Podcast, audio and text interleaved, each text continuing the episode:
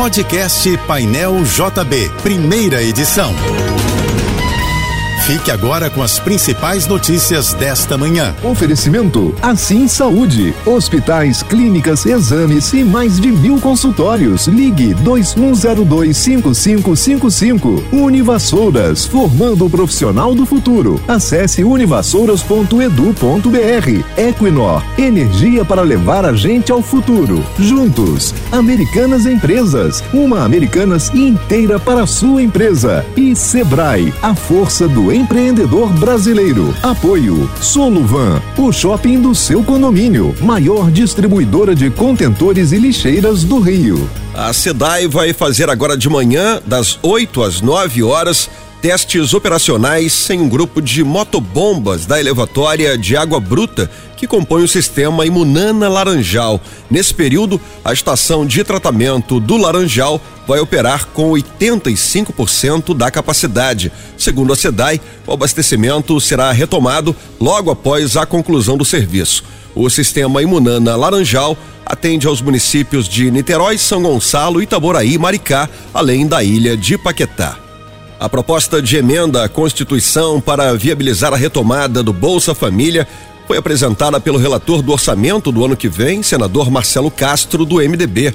O texto retira o programa social do teto de gastos por quatro anos e prevê ao todo 198 bilhões de reais fora do teto em 2023.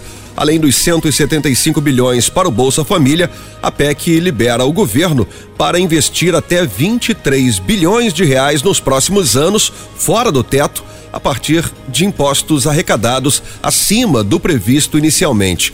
O texto foi cadastrado no sistema do Congresso, mas para começar a tramitar oficialmente, precisa da assinatura de pelo menos 27 senadores, ou seja, um terço do total. Desde que a Copa do Mundo passou a ter oitavas de final em 1986, a seleção brasileira é a única a conseguir se classificar para essa fase em todas as edições da competição. Ontem o Brasil passou para as oitavas de final do Mundial do Catar com a vitória sobre a Suíça por 1 a 0 no estádio 974.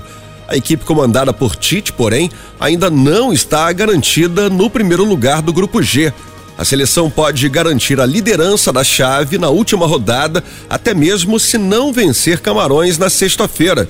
Diferentes cenários podem colocar o Brasil no topo da chave. O país garante o primeiro lugar do grupo G se a Suíça não vencer a Sérvia, independente do placar do jogo do Brasil contra Camarões, ou se a seleção não perder para Camarões, independente do placar do jogo da Suíça contra a Sérvia. Os dois jogos vão acontecer de forma simultânea às quatro horas da tarde de sexta-feira, no horário de Brasília. A Anvisa autorizou a fabricação no Brasil de um novo produto medicinal à base de cannabis, o Cannabidiol Easylab 100 miligramas por mililitro. De acordo com a Agência Brasil, o remédio será fabricado pela Easylabs Laboratório Farmacêutico sob a forma de solução de uso oral. A venda do produto será feita em farmácias e drogarias com prescrição médica por meio de receita especial do tipo B de cor azul. A Agência Nacional de Vigilância Sanitária já aprovou 23 medicamentos de cannabis no país, sendo nove à base de extratos de cannabis sativa e 14 de canabidiol. A consulta a esses produtos pode ser feita no portal da Anvisa. Amanhã é o último dia para o pagamento da primeira parcela do 13 terceiro salário. A segunda parcela deverá ser paga pelas empresas até o dia 20 de dezembro. Todos os trabalhadores com carteira assinada em regime de CLT devem receber o benefício. O Diese calcula que o pagamento do 13 terceiro deve injetar perto de 250 bilhões de reais na economia do país neste ano. A segunda turma do Supremo Tribunal Federal marcou para o período de 9 a 16 de dezembro a retomada do julgamento de um pedido de liberdade do ex-governador do Rio, Sérgio Cabral, que está preso desde 2016 pela Operação Lava Jato.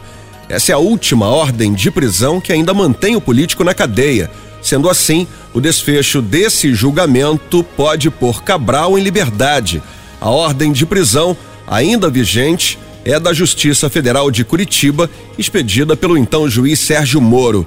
Na segunda turma do Supremo, o placar até o momento está empatado em 1 um a 1. Um. O ministro Edson Fachin votou por manter a prisão de Sérgio Cabral e Ricardo Lewandowski pela revogação. A UFRJ, a UERJ e a PUC Rio retomaram o uso obrigatório de máscara facial como medida de proteção contra a Covid-19. A decisão foi tomada por causa do aumento do número de registros de pessoas com a doença. Já na UF, na Universidade Federal Rural do Rio de Janeiro e na Escola Superior de Propaganda e Marketing, o uso da máscara voltou a ser recomendado. Esta terça-feira será com pouco sol, muitas nuvens e possíveis chuvas isoladas no Rio. Segundo o INMET, a temperatura de hoje na capital fluminense deve chegar aos 29 graus. E de acordo com o Instituto Climatempo, áreas de instabilidade se espalham pelo litoral e pelo interior do país, provocando muita chuva em quase todo o Brasil, inclusive nos quatro estados da região sudeste.